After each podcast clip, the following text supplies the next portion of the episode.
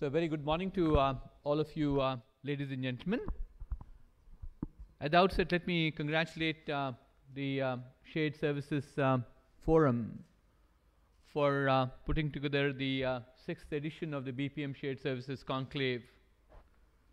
Personally, I feel uh, that uh, conclaves, um, associations, confederations, um, federations, and so on and so forth are extremely important for um, a number of reasons. You know, we um, as a industry bodies have certainly helped in terms of um, uh, making the governments understand and create the right policy environments for the industry to survive and thrive. We've also been in a position to take um, all the challenges that we have for the industry back uh, to the various different stakeholders, whether it's the government or even for the matter of society. But equally important is the fact, as a group, we could probably do much better. And um, as a group, when we start sharing our best practices, I think that's one way that we are in a position to do better and better, not better and better against each other, but better as a nation as such.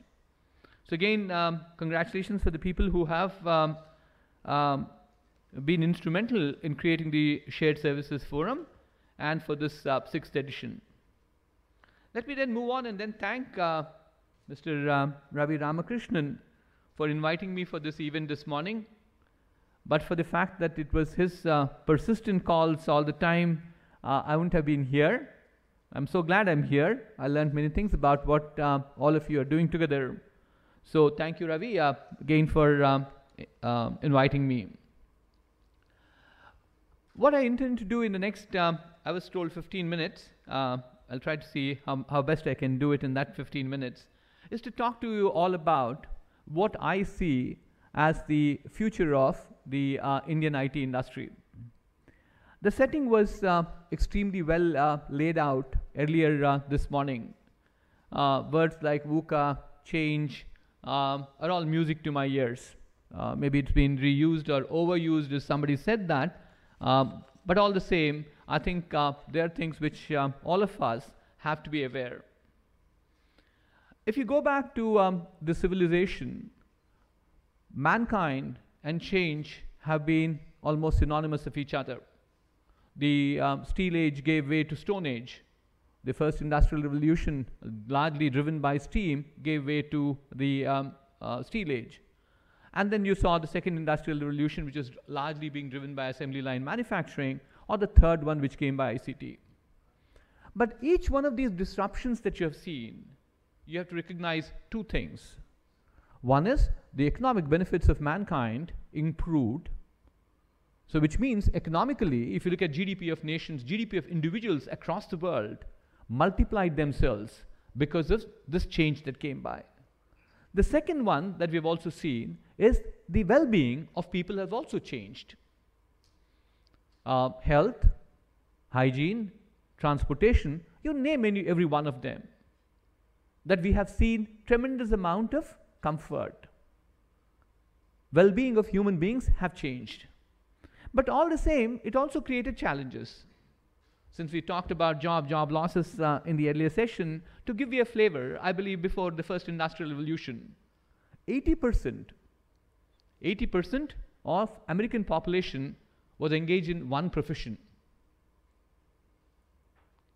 What was that profession? Agriculture. But by now, if you look at it, not necessarily even the first industrial revolution, I believe you just go back by 100 years. That's how the numbers were. 60% of America was engaged in agriculture as their profession. Right now, just 2% of America gets engaged in agriculture as a profession, feeding all the 300 million people. So, what happened to the other 58% of people? They found, they found new jobs, they found better jobs. So, certainly, I guess, you know, as these changes happen, uh, we'll certainly see challenges, but we'll also find ways and means by which these challenges are uh, addressed. But more importantly, interestingly, is the change that we see now hasn't been experienced by mankind so far. If you look at, uh, I mean, my generation, I went to, uh, uh, used to go to my village as a small child and get off at the railway station uh, in rural Andhra. And the only way that we went by was use a bullock cart. That's the only mode of transport that is available. to the extent that you get to the other extreme end, where you can probably drive at about 160 kilometers on a highway right now with great amount of comfort. Uh, there's no dust, there's no heat, and there is tremendous amount of comfort. So the change that we have seen in a single generation, single generation hasn't been done in the past. We don't even know whether it's possible in the future. Except one case that people keep talking about is possibly when the genomes will start going and um, combining themselves in atoms. That's when possibly the next revolution could happen much faster than what we are today. But we haven't seen this amount of change. So as I keep saying, velocity of change has dramatically increased. And added to this velocity, back to the VUCA world, is that the uncertainty has also dramatically improved. So therefore, we, we live in a world which is literally moving uh, at a very rapid pace. And therefore, it becomes very imperative for all of us to change. Our um, uh, earlier speaker, um, um, Gills, talked about not having uh, business plans or ma not making plans for 10 years and so on and so forth. Very valid and true, sir. But all the same, it's important how do I think about tomorrow? rather than I just play it by the year tomorrow, it becomes slightly challenging. So today's environment, if you look at it, is being challenged by multiple forces. It's actually not just one disruption called technology, which I'll come to in a minute, but there are many others which are going in tandem with them. The second one, I think, you know, was a very surprise to many of us, including me personally, is the protectionism that we're seeing in the last three to four years. People talked about uh, uh, Brexit. People talked about the Trump. But you look a little more further. Um, US has been creating a lot of protectionist tendencies by making sure that we have restrictions on visas. Uh, Europe has been creating tremendous amount of uh, challenges, especially for the BPO business or the BPM business at this point of time, by making by, by saying that data is extremely protected. There's several restrictions on data movement at this point of time. And the fact, according to me, is that whenever you see an economic downturn, the, the governments come and step up and make sure they stabilize the environment is yet another way of protectionism. Because if truly we were to have a world which is to be absolutely open, globalized, then why should we be protected? Somebody else would have come and taken that particular slot. So, therefore, the second one is the protectionism that I'm talking about. A third one is the world has never been as interconnected as what it is today. That makes the world completely a different place. To give you a data point, I believe when fixed lines were there, there were a billion of us who have been connected together when around the world. When the mobile phones, uh, the smart mobile phones came, in, came into our hands and pockets of uh, each one of us, the numbers are now moving to a $2 billion. But with Internet of Things, which is now also connected on the same internet as you and me, there are 7.4 billion of them who are there on, this, on the net. Predictions are by 2020, you will see there are as many as 20 billion people and devices which will be connected together. So it's an explosion of connectedness. It's not just explosion of connectedness, connect now with the technologies that are there underlying it. It's an explosion of data, which is thereafter saying it's an explosion of information that comes in. We're also seeing some more um, uh, challenges which um, were predicted to a certain extent. Aging population in Europe. That certainly changes the whole geopolitical status uh, around the world. And finally, we're also seeing that tremendous amount of industrialization in Asia Pacific. There's a report recently I was reading that out of the Fortune 500 companies today, no more than 100 of them are in this part of the world, Asia Pacific, Pacific Rim. But the predictions are by 2025, I believe, 10 years from now, they're saying that 50% of Fortune 500 companies will be in this part of the world. So the point I like to make is that there is a tremendous amount of disruption, and I'll conclude it by saying is, it is not an ordinary disruption. So let's look at for a moment how is technology changing at this point of time. I'm sure every one of you in this room would tell me all about Moore's law. Moore's, Gordon Moore told us way back in 1975, 1976, saying that the cost of uh, chip would go down by half, it'll become faster uh, in every two years, it'll become smaller in every two years. The, those are two two twos uh, he puts together. And many people said, oh, Gordon Moore is a crazy guy. He never knew what he was talking about. But the fact of life is that Gordon Moore has wrong in some ways because it didn't take 24 months for the chip size to go down by half, or to become faster by twice, or to become cheaper by half. It looks less than 24 months, it takes about 18 months now.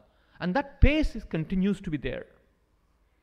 And with that pace that's continuing, you're still seeing devices which are very smaller and cheaper. Let's look at three things which are making tremendous amount of impact on all of us. One is the devices itself, the IoT, sensors, Internet of Things. That's what they say. Internet of Things is nothing but the start point of them is nothing but sensors. A sensor is equivalent to a resistor, capacitor, etc. When um, Seymour Cray built computers way back in 1976, a resistor used to cost $17 a piece. For $17 today, you'll get a million um, sensors, resistors, capacitors. That's what you get. That's the way in which the cost has come down. Even after that, you see, look at it, the storage has become very cheap. I belong to a generation where uh, I started uh, my first rindu with computers when I am sure many of you would smile at me by saying when, I, when most of you were not even born, that was uh, way back in 1971 uh, in IIT Kanpur. The computer that uh, was there in IIT Kanpur, which was the best computer center in the country, was housed in a room of this size, if not slightly bigger than this room. And very interestingly, there used to be a, um, uh, a fountain, a water fountain in front of the computer center. And you know, people used to, uh, the first impression used to be, oh my God, this is amazing fountain. Architecturally, it's a marvel it was. The way in which the water used to go, gush out all around. But the truth of the matter was, it actually was a cooling tower which cooled the computer. That's the amount of water that's required. And what was the power of that computer? The IBM 7044 was no more than fraction of what many of us have in our pockets a smartphone. And so look at the cost too. If you, I believe, go back to 1984 and um, look at some of the features that are built into an iPhone, for instance, you can count 18 distinctively different features in an iPhone. You have voice, that's the communication part of it. You have a computer, your email is going, you can do a Word, you can do a spreadsheet, you can name them. You could do video chatting, the Skype is on. You can do uh, your mapping. You can also do uh, ge geological positioning, the GPS is uh, in place. And there are sensors which can do many more things than we anticipated.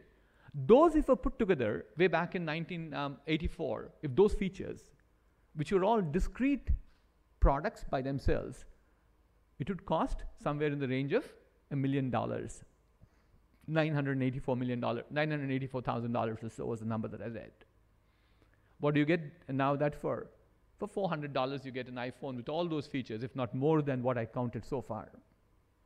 So the result is one key driver is that, and the storage has also become very cheap. So a third one is the connectivity. Connectivity was extremely difficult.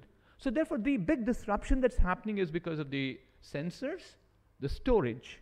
Storage, when I mean storage, I also com computation that goes along with it, and finally, the connectedness. That is making tremendous amount of change. The second one is that we also believe technology has become globalized. What do we think Gmail was? What did Google introduce Gmail for? It was a person to person communication you and I, good friends, wanted to communicate. We didn't want to use the, um, um, the uh, company uh, email system. We had a personalized email called the Gmail address. But look at, once it has become globalized now, number of companies believe that Gmail is much cheaper than having your own private servers. Or the acceptability of technology has now, from becoming a C to C, citizen to citizen, a consumer to a consumer, customer to a customer, moves into a mode of a C to B. Good example what is WhatsApp being used for? I had a conversation, I had a chat, right? Outstanding, absolutely. I also use WhatsApp quite a bit. But what are the newer applications in WhatsApp? A doctor in rural India today wants to communicate with a specialist in um, the urban India, the mode of communication he has in communicating all those x-rays, all those um, uh, sonograms is all through WhatsApp. So therefore, this technology which was originally intended for doing something is now going anywhere else and it becomes globalized. So the applications are plenty. And technologies are harping on one another. While one side you call a Uber a disruptive technology. It disrupted. It disrupted the taxi business. What is it? To me, I keep describing it as a platform. Platform which aggregated one side customers, the other side taxis. He's val- he never, I mean, uh, Uber um, does not own a single uh, taxi by themselves. They all are people who come and um, participate in this particular platform. While that itself was a disruption, look at the technology, technology that harps on that and make sure it multiplies. What was Paytm has a role to play in Uber? Because all transactions now happen because of Paytm on Uber. So one technology multiplies the impact on another technology. Paytm is multiplied because of the Uber coming into play. So you see, more amount of them are coming in, uh, uh, and certainly we find that a sum total of all this is a big disruption coming on technology. We're also saying, and i was very impressed with my previous panel, um, uh, they talked about many things, and one of them is the changing face of customers too. And I think that is where most of you have to definitely be very, very concerned about. And I am also a part of this particular deal. Where were the customer in 1990s? The customer said, look, do it on a T&M basis, which means they give me warm bodies and then I will uh, ask them, I'll get the job done by them. Then came the situation, they said, you know, we'll do standard pricing. At least he said, I'll give you the job, you tell me how it costs, but I will tell you how it's to be done. So what have I done? What have I contributed at that point of time is train my engineers to say, just follow what the customer says. Customer knows the best. Customer tells you how it is to be done, just follow it. Fast forward 2015, where is the customer today? Customer says, I don't know what to do. Here is my problem. Please solve it. So from a type B individual, you need to transform not just yourself, but your organizations to type A organizations. I think, I lead, I solve, as opposed to I follow, I learn, I go behind people. So the customer has changed dramatically compared to what uh, we have seen. This disruption is further leading into the decision making as a consequence of this is not resident on a single guy called a CIO. My business, Ravi described, or um, the young lady described all about me, is that I do engineering as a service. That's what my core competence is. Or I probably is moving into more of uh, providing product solutions to our customers. And in that particular case, my decision maker was my VP of engineering. But today it is not true.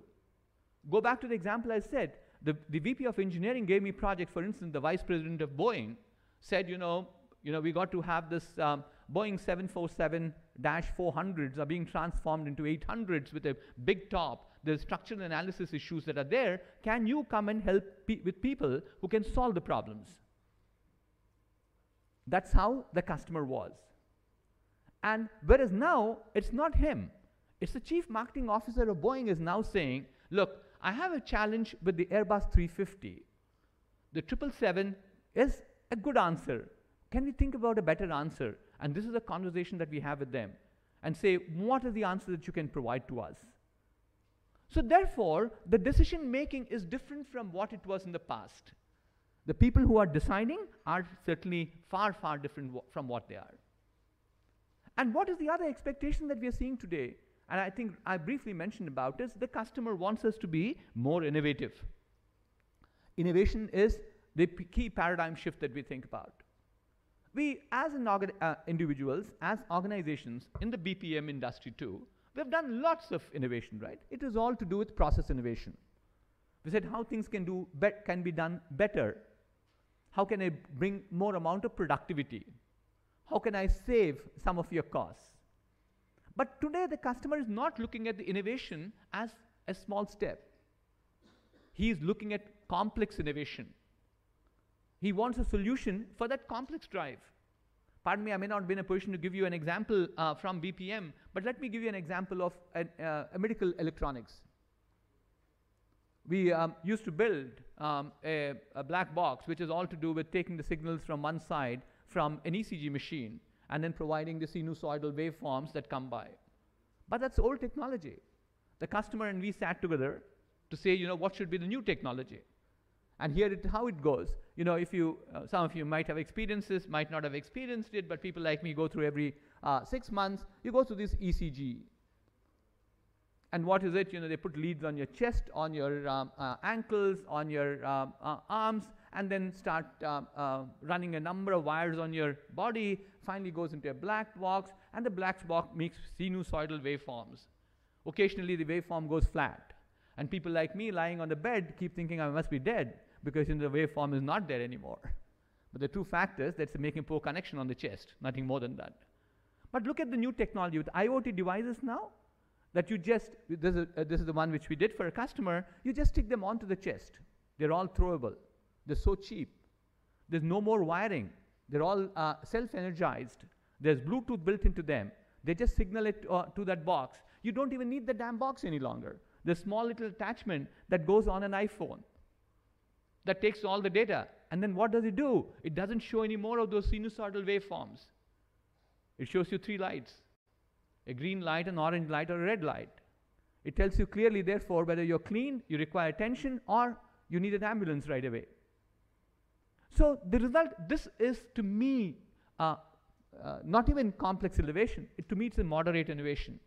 What to me is complex innovation in the current world that we live is that it doesn't stop with the red light, orange light, or the green light, but it has to go into the second next mode of saying, can I predict when this particular patient, if he continues with the same habits, the same medication, when he or she will suffer a heart attack? That's called predictive analytics. See, that is the expectation of the customer today. He only knows that how can I, the, the, the question that they pose to us is, how can I be better than my competition?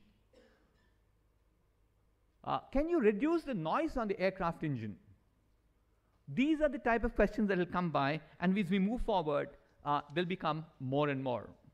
What do we um, need to do? The, uh, uh, we'll come to what do we need to do. Yet another challenge.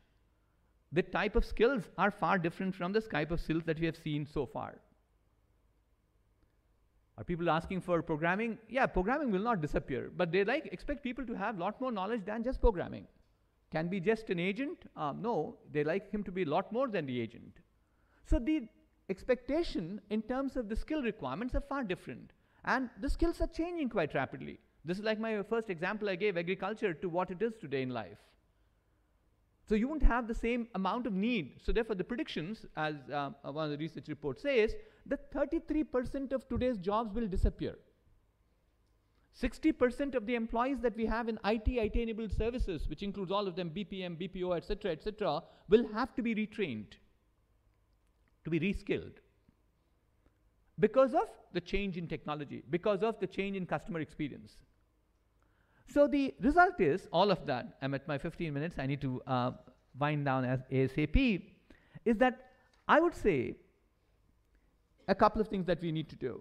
One is the first and the foremost with this technology innovation that's happening, we need to build innovative organizations. Innovation has to me become the DNA of every company in India. Only then we will survive.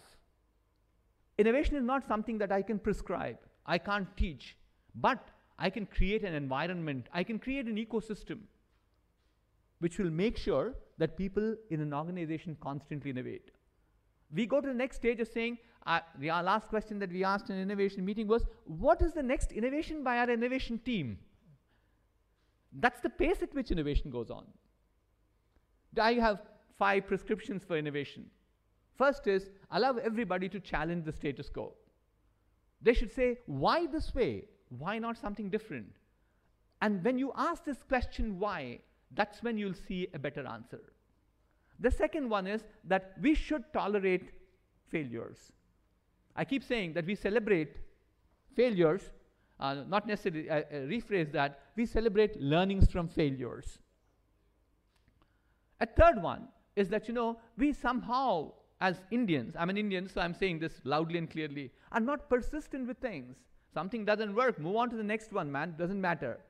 Two years into a job, a guy says, you know, I'm already skilled, finite element analysis. His counterpart in the United States has 25 years experience in the same job, doing it over and over again. And third one is that we have to have the ability to work as teams. That's when innovation will come by. And in the world that we live, innovation has to be open innovation. So the first prescription I have is organizations have to be innovative. The second prescription I have is that we should definitely be learning organizations. Learning will not stop for any individual in any company, irrespective of any role that they do.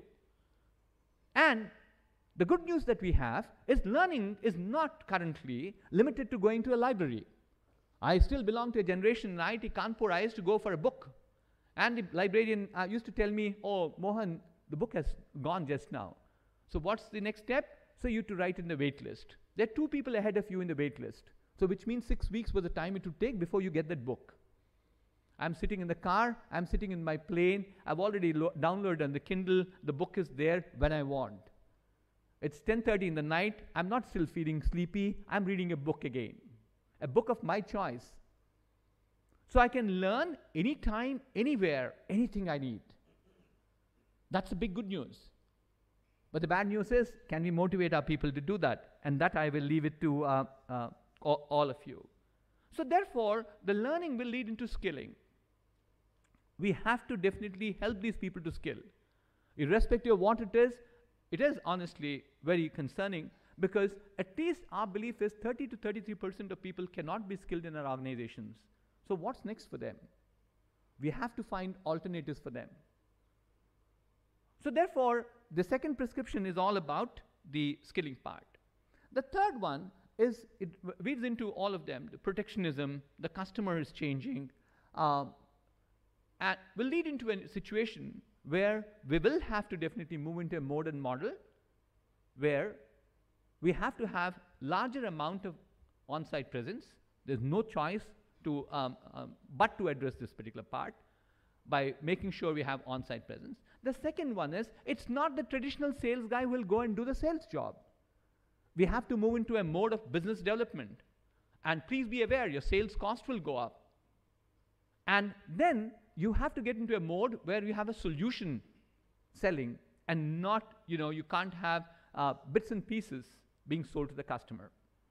So you, and, as a result of that, we keep saying your R&D costs of every IT, IT-enabled service company in the country will increase. So therefore, three things: innovation, reskilling, and the third one is making sure that you now hear the customer. I think so well said in my previous panel that customer becomes very important. Not that he was not less important anymore. Please understand the current customer and make sure that you meet his requirements. This industry was $100 million in 1991. That's when I started. The software services part itself of this industry grew to become $126 billion over a period of 25 years. We just celebrated 25 years of NASSCOM uh, when I was uh, chairing it till April of uh, this year. You take your calculator and do uh, what is the percentage, uh, it'll show an error. That's what it is. But that's what this nation did. Moving forward, though uh, we heard that you know predictions are difficult to make, but these are fairly intense predictions that have been made. We think that this industry will grow to from current 125 billion dollars of software software exports to $225 billion by 2020 and $350 billion by 2025, which will give you a compounded annual growth rate of about 8 to 10%. It's still feasible. Uh, we're predicting that this year we'll do very close to that 10% number, um, but there's also currency volatility, et cetera, et cetera. Leave that apart. But a key thing is that in 1950, sorry, in 2015, the digital content in this revenues were no more than 5%. By 2025, it will become 25%. By 20, sorry, by 2020, it will become 25%. By 2025, it will become 40%. So it's a huge challenge. But from challenges also come opportunities. So great opportunities in front of you. It, think, it all depends upon the mindset you have. It's not the challenge, but it's the opportunity. And as I keep saying, I'm past where I'm in my life as the biological clock ticks. What I see in front of my eyes is my future. I see a lot of smiling faces, a lots of shining eyes. And therefore, I go to bed by saying, My future is in safe hands. Thank you.